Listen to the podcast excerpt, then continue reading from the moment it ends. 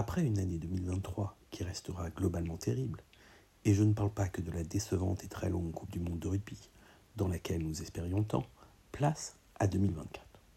Je sais qu'il y a des scrogneux, des ronchons, qui diront que cela va être pire, que rien ne s'annonce de positif dans l'année civile qui débute, et quand on regarde le monde, comment pourrait-on penser autrement? L'avantage, quand on s'intéresse comme dans cette chronique à l'actualité sportive, c'est qu'on trouve toujours un événement, un affrontement, une rencontre, une opposition sportive venir qui nous enthousiasme. Et de ce point de vue, 2024, avec en point d'orgue les Jeux olympiques et paralympiques à Paris, est riche en promesses. Euro de foot, Tour de France, sans les Champs-Élysées, tournoi du Grand Chelem au rugby comme au tennis, championnat du monde de handball ou de volleyball, l'année 2024 sera sportive.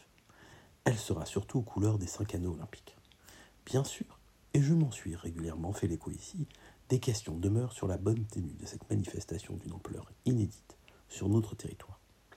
Mais en ce début d'année, je veux prendre un peu d'avance sur la période olympique et la trêve qui l'accompagne. Je ne veux voir que du positif dans l'année qui s'ouvre. Des jeux qui se déroulent sans incident, climatique, sécuritaire ou technique, rien. Juste deux fois, olympique et paralympique, trois semaines de bonheur à Paris et sur toute la planète. Des jeux qui réconcilient les Français avec leur pays et les fassent adopter le sport dans leur quotidien. Enfin, et où le dire si ce n'est ici, des jeux qui permettent à Israël de confirmer ses résultats sportifs plus que prometteurs de 2023, avec 9 médailles, dont 4 d'or, obtenues au niveau international. Nous reviendrons évidemment dans les prochaines semaines sur les chances des athlètes israéliens dans leurs disciplines respectives. Elles sont nombreuses, malgré les conditions que chacun connaît.